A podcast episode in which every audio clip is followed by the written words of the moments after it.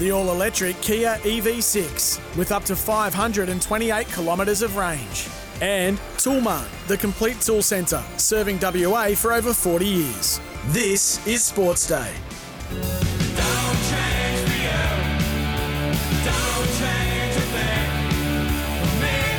Two balls away, or maybe one ball away, Netherlands. It's it, and the catch has been taken. That's a win for Netherlands.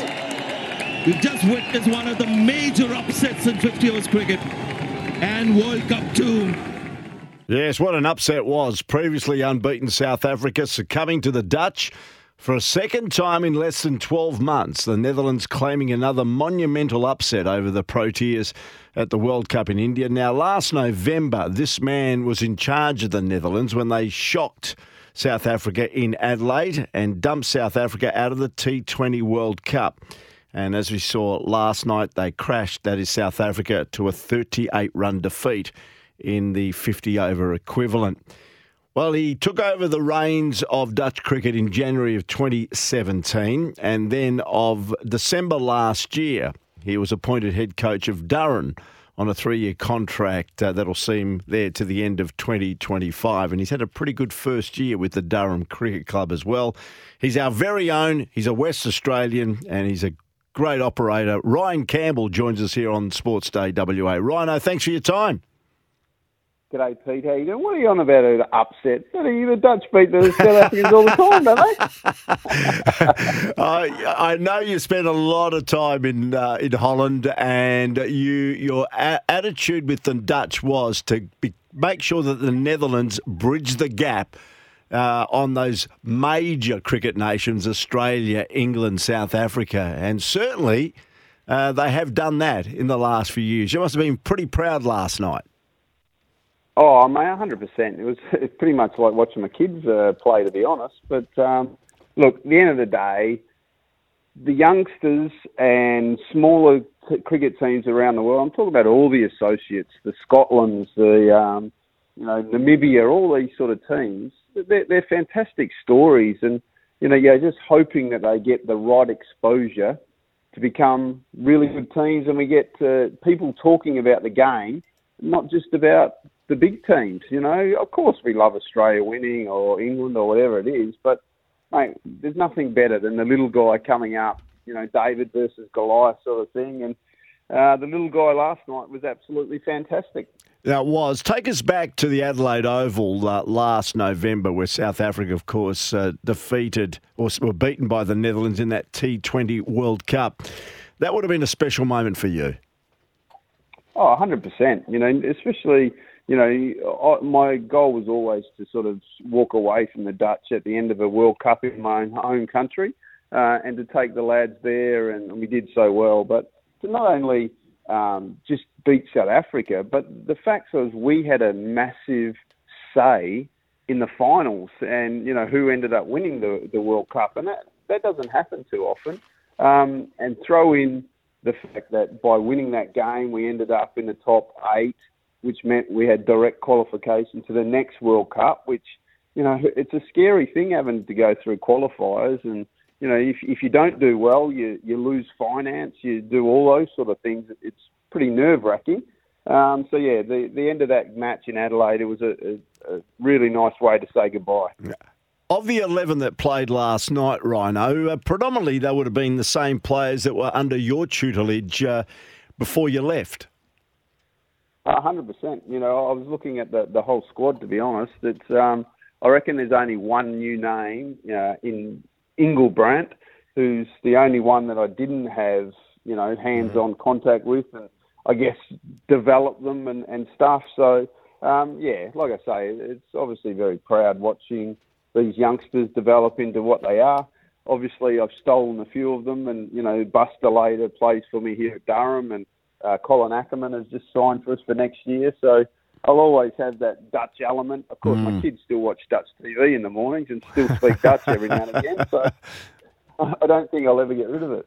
Tell us about Scott Edwards. He's the wicket keeper. Came in at number seven. They lost some early wickets. Uh, the Netherlands. They lost Singh for two, and you mentioned Colin Ackermann. He came in at number three. Was ousted for twelve, but it was really a great effort at the back end. You know, Edwards 78, Van Beek 10, and the bowlers all contributed to take Holland to 245. Tell us about Scott Edwards, who's the captain, by the way. Yeah, mate, mate, mate he, he's a great kid. We, we look, he's another one we found. Um, he had played club cricket in, in the Netherlands, and we knew he had a Dutch passport, but he wasn't really in the frame of things until we played against Namibia, I think.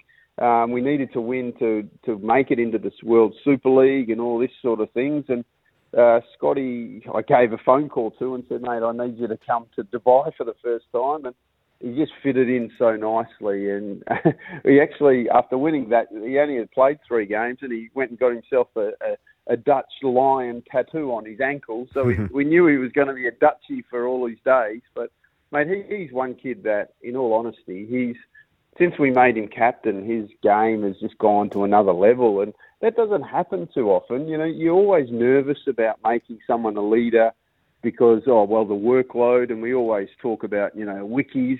Can they be a wicketkeeper, a batter, and a captain at the same time? But I just felt he was always the right guy for the for the job. And um, look, he's gone on to big things. He still plays cricket in Melbourne, and you know, I know that he's, he would love to play in the Big Bash at some point, but um, look, he, he's a guy that people are talking about, which is good to see. At one stage, uh, the Netherlands was six for 112, seven for 140, and then got to 245 on the back end of Scott Edwards' 78. And of course, the partnerships he built with the bowlers. What does that say about the character of the team? Oh, I mean, they, they're just not there to compete. They want to win and, and they feel that there's a bigger belief now that they've played against these teams. And again, for those who don't know, the, the Netherlands who got the opportunity to play in the Super League, which was the 13 team, you know, 50 over comp, that had never happened before in associate cricket. So we got to play against England and New Zealand and Pakistan. We got to play against all the best players in the world. And, you know, the guys yes, we didn't win too many games. We won three, I think, but they felt like they belonged, and it wasn't such a big deal to play against superstars. And you know what what they did yesterday was they just kept believing. Tell you the other thing that came from it, Pete, and I thought South Africa. Look, I know their record in World Cups. They generally make a historic mess up at some point, but I honestly thought they're one of the favourites to take mm. on India um, in the final. But that back end of bowling and their fielding, mate, they looked like they were a, a, a deer in the headlights almost. Their bowling was poor, their fielding was poor, and the emotion of it all got away with them. So, mate, that throws open the whole competition, and, and the big winner is going to be Australia or England, who now can you know grab one of those fourth spots to, for the semis um, because of this result. Yeah, no, amazing. And Netherlands winning their first game. Australia have only won the one game, and we saw Afghanistan beat England. And New Zealand, who are yet to lose a match, are taking on Afghanistan at the moment, and uh, they've done okay, Afghanistan. They've certainly kept New Zealand in check, just going just under five runs and over, about one for 66 off about a dozen overs. Cambo, uh, firstly, how's your health? Uh, as we know, you suffered that episode uh, in April of last year. Everything going okay?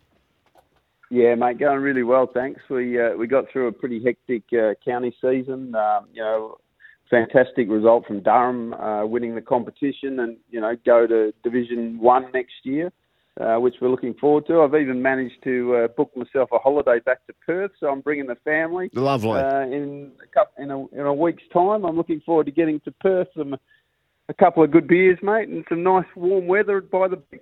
I know the weather is magnificent at the moment, as you know, Rhino. We don't need to tell you. Tell us about Durham. Uh, that was a great effort. Uh, you've taken, and I think you posted a bit of a social message. You've taken the Durham brand of cricket into the best league in the country, being the, the county championship, which must excite you because you've still got another couple of years of run to run on your contract there. Yeah, hundred percent. Look, I, have loved coming to you know county cricket is a you know we we know how good the Sheffield Shield is, but you know the English county system is a brilliant organisation, and the games. Obviously, there's lots of tradition, and it's tough cricket. So for us to win um, the competition, but I think it was 66 points in the end. We we sort of cantered away, but look, we're the newest county, so we've only been in the competition 30 years, but Ben Stokes comes from here. Mm. Mark Wood comes from here. Um, Ollie you know, Robertson's from there, isn't he? Ollie, Mate, Ollie Robson the, we got the wiki Ollie Robson. You're thinking of the big oh, Oh, right, that's right. I am too. Um, Brydon Carse, Matthew Potts, Alex Lees, all these guys are from up here. Um, so we we punch out of our weight division massively, and um, you know next year in Division One we'll be up against the good guys.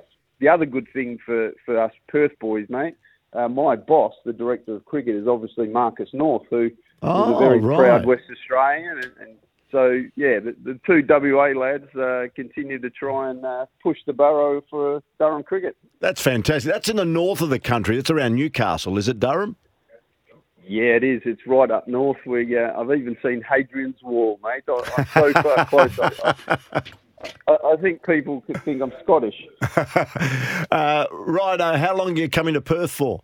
How long are you going to stay here for? Mate, I've, got, I've got a couple of weeks in there. Unfortunately, I can't get school for too much longer, but um, yeah, it's a, it's a short visit, but I'm sure I'll have a great time catching up with everyone. You're catching up with friends and family. That's no doubt your priority. Hundred percent. I haven't seen mum and dad for a while now, so uh, yeah, looking forward to getting home and. Like, yeah, good stuff. Oh, Rhino.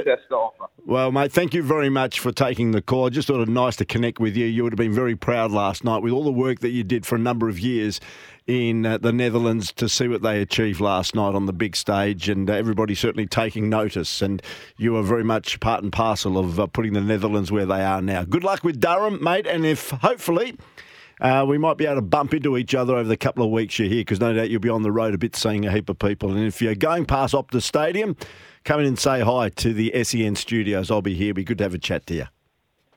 No worries, mate. Thanks for having me. Thanks, Ryan. Ryan Campbell joining us uh, on the program here on Sports Day WA. We'll take a break, come back with more in a moment.